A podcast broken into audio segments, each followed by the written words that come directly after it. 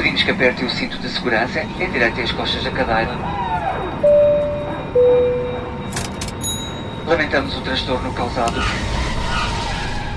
Bem-vindo ao segundo episódio do podcast do Observador Check-in. É mesmo assim? Check? É um cheque chorudo de 3.200 milhões de euros. O, o, cheque desta semana, eh, como habitualmente, será assinado por mim, Alexandra Machado, editora de Economia, por Ana Sanlês, editora adjunta de Economia, e por Ana Suspiro, grande repórter do Observador. Vamos, claro, voltar a falar sobre a TAP, é para isso que serve este, este programa. São horas e horas de comissão de inquérito e para não se perder neste emaranhado de revelações, todas as semanas passamos em revista o que se vai passando.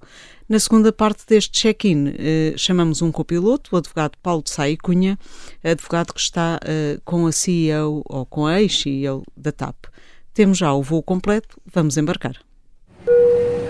Flight attendants, prepare for takeoff, please.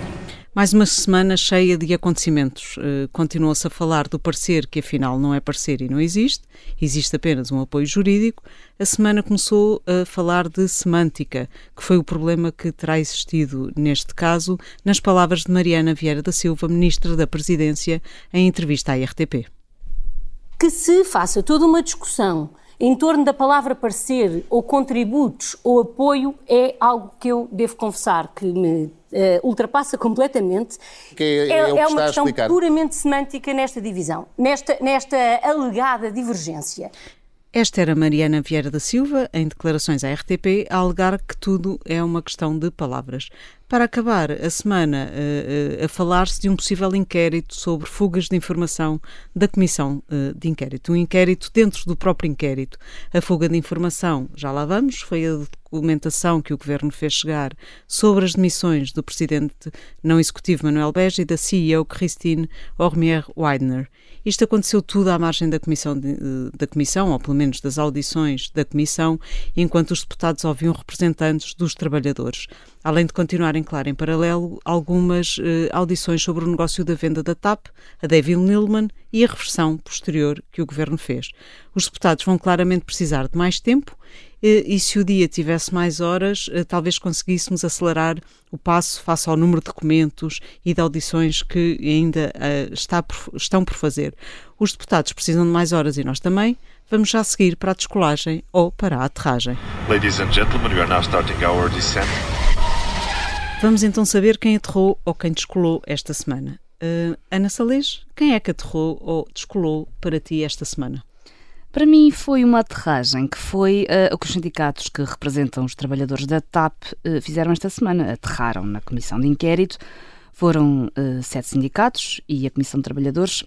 E a pergunta que me fica depois de tantas horas de, de audições é para quê? O que é que adiantou para os objetivos da, da comissão? Estarmos a ouvir os representantes que não têm culpa nenhuma, foram chamados e foram muito diligentes e responderam a todas as questões mas o que é que ficámos a saber? Que, eh, que não sabíamos ou que contribua para os trabalhos e para o desejado eh, apuramento da verdade? Nenhuma novidade? Hum, quer dizer, novidades. Hum, soubemos que, que já, o que já nos tinha dado, sido dado a entender que, que o ex-Sherman Manuel Beja não tinha qualquer relação com, com os trabalhadores, alguns nem lhe conheciam o rosto que há muitas conversas de, de corredor na TAP sobre bónus, prémios e afins, mas é isso, conversa de, de corredor. Um, que o representante dos trabalhadores da administração, aparentemente, João Duarte, não, não lhe é reconhecida grande capacidade, credibilidade, ou pelo menos que não há, não há assim, não faz muito, grande diferença a sua presença, pelo menos para já. Deram a entender que, que, que ainda poderá mudar, pode ser uma questão de tempo, que os sindicatos não conhecem o, o plano de reestruturação mas, uh, mas foi muito isto. Alguns grupos parlamentares até optaram por fazer as mesmas questões a todos os sindicatos, o que eu acho que só por si revela o quão desnecessárias foram estas audições. Quer dizer, perguntar ao sindicato, os pilotos que representa a, a Portugália, um, quantos postos de trabalho teriam sido postos em causa, se, em caso de insolvência da TAP, que foi uma, foi uma pergunta que aconteceu não parece que tenha acrescentado grande coisa uh, ao debate. Honestamente, até senti algum desinteresse por parte dos próprios deputados nestas audições, o que não augura nada de bom para uma parte das audições da próxima semana que vão ser mais sindicatos. E para ti, Ana Suspiro? É, bom, eu esta semana tive uma, uma, uma espécie de folga da, da Comissão de Inquérito, mas não da TAP. Eh, estive no Parlamento, estive numa comissão a ouvir um antigo responsável da, da Par Pública, eh, Pedro Ferreira Pinto, que era o presidente desta, desta empresa do Estado quando foi feita a privatização de 2015, mas não foi na Comissão de Inquérito. Um, ele foi muito esclarecedor, uh, bastante, acho que deu respostas muito mais interessantes do que as que foram dadas por outros ex-administradores da par pública, esses cinco foram ouvidos na semana passada na Comissão Parlamentar de Inquérito e que basicamente disseram não, não ter conhecimento do, dos dossiês, eh, do, dos detalhes do processo de venda, nem de da. Venda a David Neilman, a David Neilman e Humberto Pedrosa. E Humberto Pedrosa, nem da, da no fundo da questão que, que está-se aqui a, a investigar paralelamente, digamos assim, nesta comissão e por iniciativa do Partido Socialista, que é o facto do, do empresário americano ter utilizado uh, fundos uh, da, do, da Airbus que, uh, para capitalizar a TAP, fundos esses que resultaram de, de, uma renegociação de um contrato de compra de aviões feito pela própria TAP. e, no fundo, aqui o que estão, estamos todos a tentar perceber é se a TAP não poderia ter feito esse negócio sem a intermediação de, de David Neilman e, e, se David Neilman deveria ter usado estes, estes fundos, que no fundo resultam de um contrato da TAP, para meter dinheiro na TAP. Eh, Pedro Ferreira Pinto disse que, não, que a TAP não conseguiria fazê-lo. Exato, e nesse aspecto ele, ele confirmou aquilo que já tinha sido dito pelo ex-ministro da Economia e pelo ex-secretário de Estado Sérgio Monteiro. Um, tinha dito isso. E disse mais, disse que toda a gente foi informada desta operação em concreto com os fundos Airbus. Descreveu uma reunião com, com os, ex, os então recém-chegados ministros das Finanças Mário Centeno e Pedro Marques, uh, do, com o governo socialista, em que passou tudo, fizeram-lhe perguntas. Ele estava à espera que lhe fizessem mais perguntas sobre o tema, mas elas não vieram. Ele confessa que ficou espantado. E diz mais: diz que um dos administradores que na semana antes tinha dito que não tinha tido conhecimento dos fundos Airbus, afinal tinha estado numa reunião do Conselho de Administração da Par Pública onde o tema tinha sido uh, apresentado. Uh, portanto, enfim, foi, foi mais revelador e não percebemos porque é que este Pedro Ferreira Pinto não foi logo chamado à comissão de inquérito, embora o nome dele tenha, tenha sido, entretanto, acrescentado pelo Partido Comunista Português. Ainda irá, ainda irá lá parar, não é? Já ficámos a saber quem descolou e aterrou esta semana, agora está na hora de apertar os cintos para enfrentar turbulência. Keep your seatbelt fastened while you are seated during takeoff, landing and whenever the fasten seatbelt sign is on. Neste segmento do nosso check-in, discutimos o tema que está a provocar turbulência. Agora que se sabe que não há aparecer, eh, mas um apoio jurídico, começaram a aparecer nas notícias informações eh, que o governo, eh, algumas das informações que o governo enviou para a comissão de inquérito e que classificou como confidenciais, o que enfureceu bastante Jorge Seguro Sanches, presidente da comissão. A confirmar-se, e eu espero que não se confirme, penso que para todos nós é um ataque muito forte àquilo que são os valores mais uh, sérios e honestos daquilo que tem a ver com a atividade política. Jorge Seguro Sanches, presidente da Comissão no final dos trabalhos de quinta-feira, que até admitiu o tal inquérito. Uh, Ana Salês foi claramente o momento mais tenso destes dois dias de audições aos sindicatos. Eh, eu diria até que foi um dos momentos mais tensos desde o início uh, da comissão de inquérito e não têm faltado uh, momentos tensos ao longo desta comissão. O que se passou aqui foi o que se tem passado muito, que é há uma comissão à parte do, daquilo que se passa na, na sala 6 das, das, comissões da Assembleia da República. Há muitos acontecimentos paralelos. Esta semana foi esta divulgação um, de, de informação classificada. Um, e que informação é que foi divulgada, entretanto, rapidamente? Pois, foi, foi informação uh, sensível. Por um lado, uma troca de, de e-mails uh, em que a chefe de gabinete do Ministério das Infraestruturas mostra discordância com os argumentos da, da justa causa para admitir a, a, CEO e o chairman da, da TAP.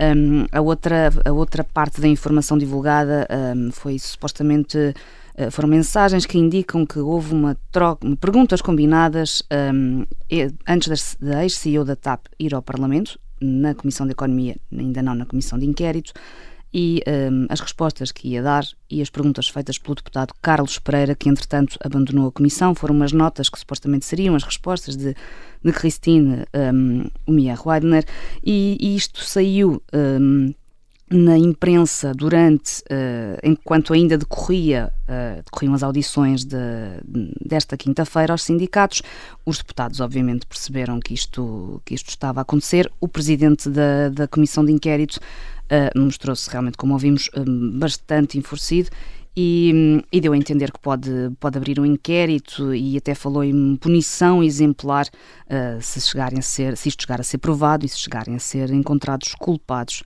desta fuga de informação. Porque, Ana Suspiro, uh, existe uma sala de segurança para estas informações confidenciais que só alguns deputados têm acesso? É, é verdade, esse foi um dos temas que marcou o arranque desta comissão de inquérito, foi a discussão de como é que a informação confidencial, que já se sabia que viria, ia ser tratada na tal eh, sala secreta, que sabe-se onde é, mas é uma sala que, que, tem um acesso reservado aos deputados e aos assessores dos grupos parlamentares, uh, mas que está, uh, que podem entrar, podem entrar no computador, ver os documentos, mas não podem reproduzi-los. Supostamente não os podem fotografar, nem, nem, nem reenviar, têm que tomar notas. E, e, pelo que vimos, a informação que, que foi divulgada uh, resulta dessas notas. Uh, aparentemente result, pode resultar dessas notas. A SIC e a CNN citam documentos. Uh, certo, não sabemos bem a que tiveram, tiveram acesso. acesso. Mas há, há, aqui uma, uma questão interessante que eu acho que aconteceu no passado em outras comissões de inquérito e pode estar também a acontecer nesta. É que muitas vezes a informação não está só com os deputados, está também com quem envia. E pode haver interesse de, de divulgar essa informação Uh, e espera-se que a, que a informação siga para a Comissão Parlamentar de Inquérito e depois divulga-se, uh, de forma obviamente confidencial, para que as culpas recaiam em cima da Comissão Parlamentar certo. de Inquérito. Cria isso, tal clima de suspeição de que se falava ontem. Isso já aconteceu no passado. Um dos deputados, o deputado Chega, chegou a sugerir que ninguém deveria abandonar a sala sem saber quem é que tinha sido o responsável pela fuga de informação, e foi como acabaste e poderia de dizer. não estar lá dentro. Poderia não estar lá dentro, poderia perfeitamente não estar lá dentro. Uh, é, há muita especulação, porque a informação realmente não está só ali, vem de fora, e isso também foi dado a entender por alguns deputados, Se que é preciso olhar para fora. O ponto de partida foi mau, porque foi Mariana Mortágua e Bernardo, Bernardo Blanco que, enquanto decorriam as audições uh, dos sindicatos, vieram cá fora em declarações à imprensa e foram dizendo algumas das coisas que tinham lido. Certo, falaram precisamente daquilo que viria a ser revelado uh, mais tarde pela CNN e pela SIC, uh, o que não ajuda, o que não ajudou e provavelmente até motivou esta, este jogo do, do quem é quem e do quem é o culpado. Um, mas se pensarmos bem neste, neste assunto, a verdade é que houve tempo entre entre uh, os deputados virem falar daquilo que leram uh, e as informações saírem, saírem e, cá e para fora para a imprensa. De onde é que elas poderiam ter saído? Pois, é que torna-se muito fácil apontar dedos. Eles sabiam, eles falaram. Se não foi dos deputados da Comissão Parlamentar de Inquérito, foi obviamente quem as enviou. Uh, e o que obviamente pode criar aqui algumas perplexidades, porque uh, era informação que o governo não queria que fosse divulgada, não é? Uh, recusou-a numa primeira instância, mas efetivamente, para além dos deputados, quem tinha aquela informação era o governo. Mas do que viste, a, a informação deveria ter sido classificada como confidencial? Eh, eu, do que vi, como te disse, não estava, tive a ver o trabalho que vocês fizeram. Eu acho que as trocas de mensagens entre uh, o chefe de gabinete, o adjunto de João Galamba e o Carlos Pereira sobre, uh, enfim, a audição de Cristine, eu não vejo porque é que isso há de ser confidencial. Já os documentos uh, da, da, da e, sobretudo, a troca de comunicações entre membros do governo que evidenciam uma divergência uh, e dúvidas relativamente à fundamentação legal que o Estado vai, vai apresentar na demissão da Presidente da TAP, eu aí não, não sei se é uma questão de confidencialidade, mas acho que é, pode ser de facto uma questão de interesse público. Foi, aliás, invocada uh, por, por duas das ministras a semana passada, porque aquilo fragiliza a posição da TAP num futuro processo, parece-me evidente. Especialmente as, as, a não consensualização dos argumentos, e é claro que o Ministério das Infraestruturas não queria e, e que dá, fosse e argumentado... Dá um argumento, e dá pois, um argumento aos, aos advogados certo, da Presidente da TAP. Só para, para se perceber, eh, o Ministério Sim. das Infraestruturas não queria que fosse argumentado a omissão ao Ministério das Finanças porque demonstrava fragilidade da parte do próprio Governo. Exatamente, o que me parece que faz todo o sentido eh, e certamente isso vai ser usado na, na, num eventual processo que, que, que a, gente, a, gente, acha que vai acontecer, mas ainda não, ainda não há certezas. Este voo não para, já a seguir o número de voo. Ladies and gentlemen, good afternoon.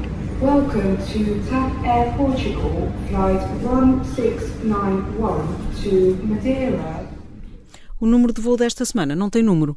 Até se pode dizer que é um voo que está à espera de nova porta de embarque. O governo deu o pontapé de partida da privatização da TAP, mandatando o Ministério das Finanças e a Par Pública para a contratação de duas avaliações independentes. Só depois se conhecerá o valor da TAP. Ana Suspiro, a avaliação é obrigatória em qualquer processo de privatização.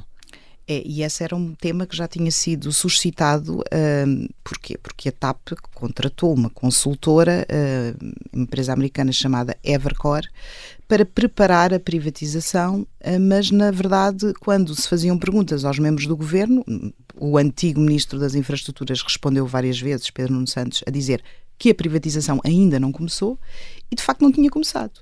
Houve uma intenção que o primeiro-ministro anunciou no Parlamento em setembro do ano passado de vender a TAP este ano, mas o processo formal de privatização tem que uh, cumprir certos passos e um deles é uma avaliação obrigatória por duas entidades independentes que têm que ser escolhidas por concurso público. E esse foi um processo competitivo. E esse foi o processo que foi aprovado esta semana em Conselho de Ministros. E por isso não há sequer, uh, na Salês, calendário nem uh, ainda a ideia de quanto é que o Estado afinal vai vender. Uh, não há calendário, a única data que Fernando Medina apontou foi uh, antes do início no verão, depois acabou por dizer julho, nessa altura poderá começar uh, o processo de privatização propriamente dito.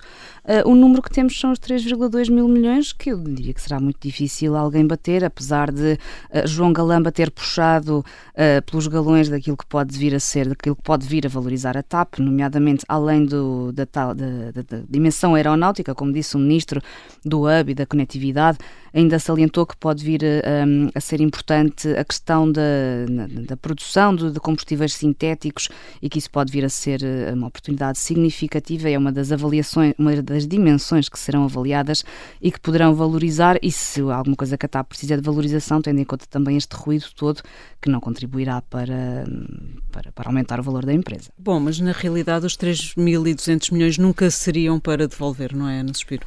Não, não era suposto, quer dizer, é, é uma ajuda pública, é um investimento feito. Uh, a única maneira do Estado recuperar este, este dinheiro é através de dividendos, que é o que a Caixa Geral de Depósitos tem feito, uh, o que seria, obviamente, muito difícil e ia demorar muito tempo, ou através da venda da, da, da, companhia. Mas, de facto, ao contrário de outras companhias aéreas que, cujos as ajudas públicas uh, foram concedidas em troca de uma devolução ao Estado, nomeadamente pelas próprias empresas que recompraram as participações do Estado, isso no caso da TAP nunca esteve previsto.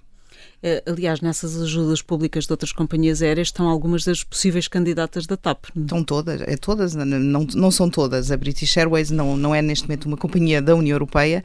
Uh, está, está a Lufthansa, está a Air France, que viram o Estado entrar no capital uh, e depois sair e compraram a participação. E por terem saído é que podem ir à privatização Exatamente. da TAP, na realidade. Exatamente. Mas uh, são três candidatos de peso. Pode haver, aliás, Ana Salês, um dos sindicatos falou Exatamente. da possibilidade de haver um grupo português o, o presidente de empresários. o presidente do Sindicato dos Pilotos levantou uma questão interessante e apelou a que não se restrinja a venda uh, da TAP apenas a grupos de aviação para que possa ser aberta a, a grupos de, a um grupo de empresários. Ficou no ar a ideia de que pode haver um grupo de empresários portugueses que queiram avançar para a, a compra da TAP e ficou esse apelo do presidente do Sindicato dos Pilotos. Bom, vamos esperar lá mais para o verão vamos. para ver o que é que o Governo vai decidir. Vamos reduzir agora um pouco as luzes de cabine para receber Paulo de Sai Cunha na segunda parte eh, do programa. Vai ser o nosso copiloto. Pedimos que aperte o cinto de segurança e endireite as costas da cadeira. Lamentamos o transtorno causado. Esta é uma história de guerra. Dá-me uma catanada aqui na cabeça. Abre-me a cabeça. António Lobato foi o português que mais tempo esteve em cativeiro na Guerra de África. Sete anos e meio. E diz-me assim, dá a faca. E eu digo assim, vem buscá-la. E não dá a faca. E eu levantei-me assim, vem buscá-la. É também uma história de amor. A carta era muito simples. Querida, estou vivo. Eu voltarei. E é também a história da operação secreta para o resgatar em plena ditadura do Estado Novo. Agora vamos para o meio de a querida, acabo destes gajos todos que são. este é o Sargento na Cela 7. Uma série para ouvir em seis episódios. Faz parte dos Podcast Plus do Observador. É narrada por mim, Pepe Rapazote, com banda sonora original de Noiser. Pode acompanhar no site do Observador ou nas plataformas de podcast.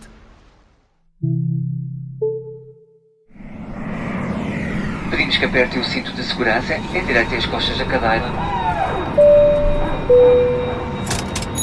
Lamentamos o transtorno causado. Segunda parte do check-in, o nosso copiloto desta semana vai passar a ser rapidamente um piloto e de longo curso. Paulo Sai Cunha, advogado de Christine Ormier Weidener, uh, obrigada por uh, estar aqui neste voo connosco. Ficámos a saber que o apoio jurídico do Governo para os despedimentos da TAP foi pedido depois das demissões em direto. Ficou surpreendido? O que me surpreendeu mais não foi exatamente isso. Isso, enfim, obviamente que é um facto que se tornou agora conhecido e que tem as suas consequências e, e tem, sobretudo, uma avaliação política ou no plano político daquilo que foi feito. E essa não é a que me preocupa mais. A que me preocupa mais do ponto de vista jurídico é que, ao que tudo indica, houve uma decisão que foi antecipadamente tomada e o procedimento legal que é o procedimento legal decorrente do Estatuto do Gestor Público, só é iniciado depois de tomada a decisão. Ora, isto é uma clara subversão dos princípios que deviam ter sido observados, porque, entre outras coisas, o, o Estatuto do Gestor Público impõe a realização de uma audiência prévia dos visados. Essa audiência prévia, como o próprio nome indica, é anterior a uma decisão definitiva. Ora, o que parece ter acontecido é que, neste caso, houve uma decisão que foi tomada politicamente, foi anunciada em público e anunciada, sublinho eu, imediatamente com a indicação do sucessor dos dois membros do Conselho de Administração que estavam a ser visados, e, portanto, ao que tudo indica, aquilo que foi anunciado na conferência de imprensa conjunta dos senhores ministros das infraestruturas e das finanças foi uma decisão definitiva e depois, só eh, dias depois, é que há um projeto de deliberação dos acionistas que é comunicado aos visados, dando-lhes o prazo para exercerem a, eh, a, a faculdade de se pronunciarem em audiência prévia. Mas, na verdade, este procedimento jurídico é um simulacro. É um simulacro que se destina a dar uh, uma aparência de legalidade a uma decisão que já está tomada. Ora, isto é, parece, do ponto de vista do cumprimento da lei, censurável. E tem consequências, como, enfim, como, é exemplo? fácil de adivinhar. E que consequências é que pode ter? Pode ter consequências no que respeita à validade dos atos de demissão. É bom falar em demissão e não em despedimento. Eu tenho ouvido falar em despedimento por facilidade de linguagem. Claro que as pessoas, a opinião pública, percebe muito mais facilmente o que é um despedimento oh, oh, doutor Paulo do que é uma demissão. não há uma hum, demissão. A justa causa não, é? não se aplica aqui, não é verdade? Não há, o argumento da justa causa não se aplica a este caso, pois não? Bem, a justa causa é outra, é outra, enfim, outra expressão que se usa para facilidade de compreensão, mas aplica-se um critério equivalente que é o da fundamentação das demissões. As demissões ao abrigo do Estatuto do Gestor Público são de duas categorias. Ou é uma demissão por mera conveniência, ou é uma demissão fundamentada num comportamento reprovável, um comportamento censurável que foi praticado pelo administrador que é demitido. É demitido com essa fundamentação legal.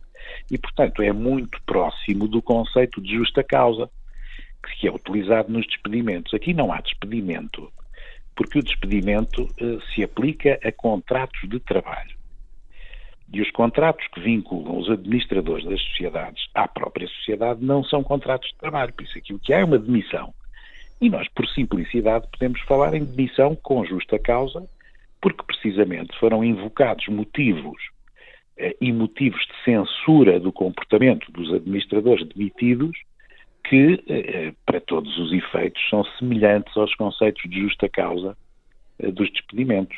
E, e Ah, acha que, por já se saber, hum, ter-se ter -se sabido que houve divisões uh, e dúvidas no Governo, no, Ministério das Infraestruturas, nomeadamente, sobre a fundamentação da demissão, pode dar força uh, à contestação judicial deste, deste processo?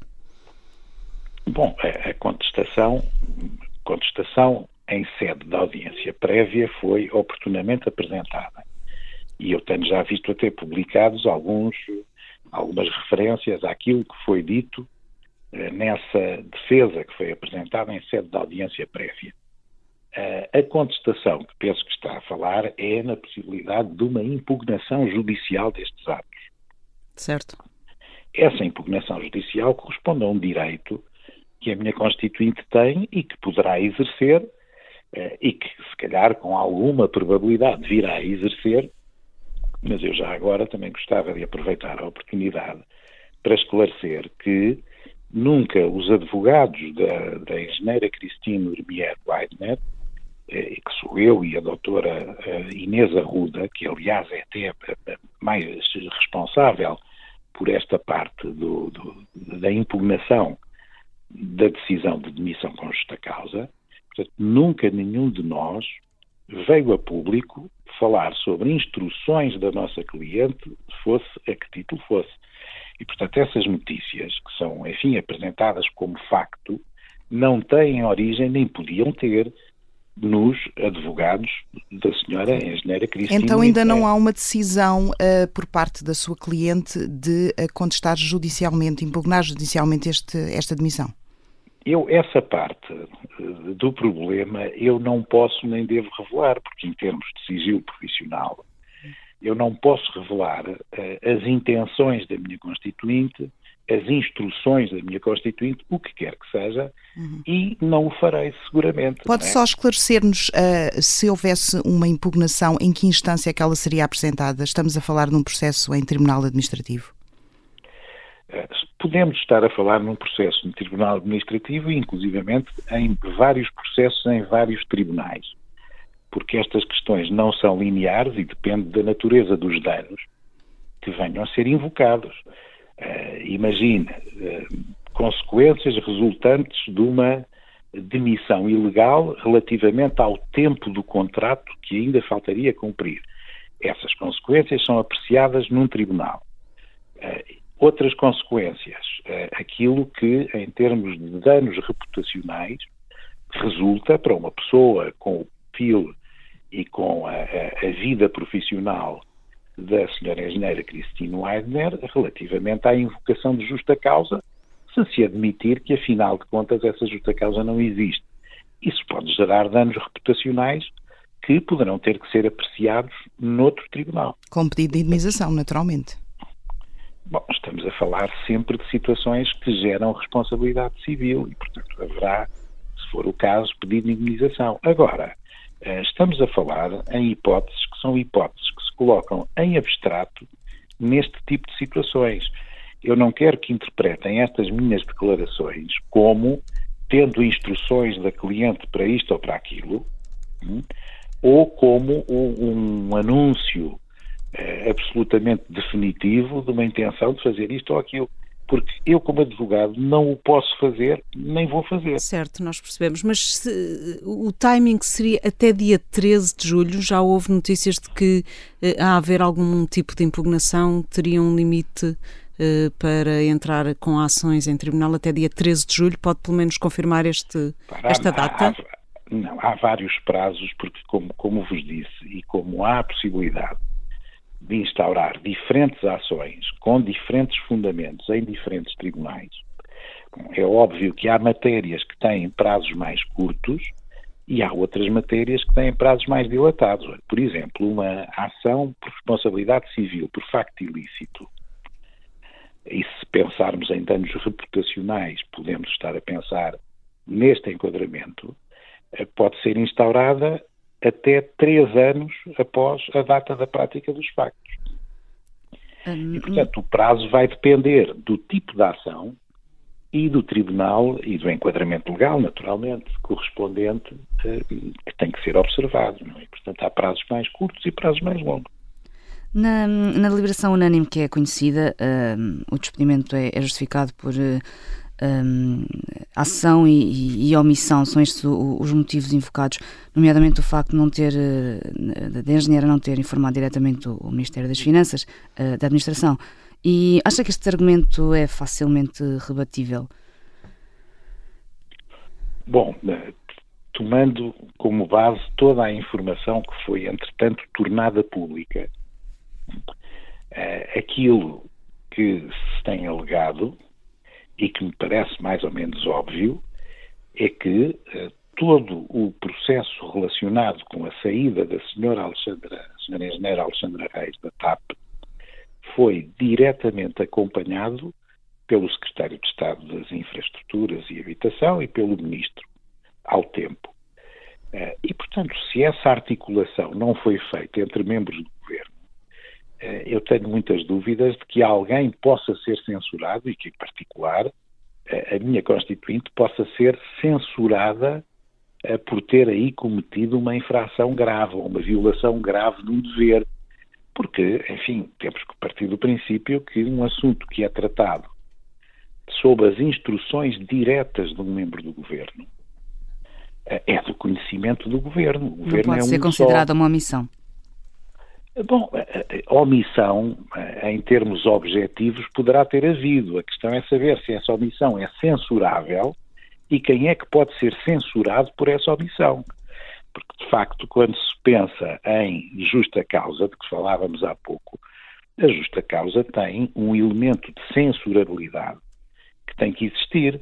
E, portanto, para alguém ser afastado por justa causa, tem que ter cometido uma omissão ou uma ação ilegais, mas tem que, para além disso, tem que poder ser censurado por isso.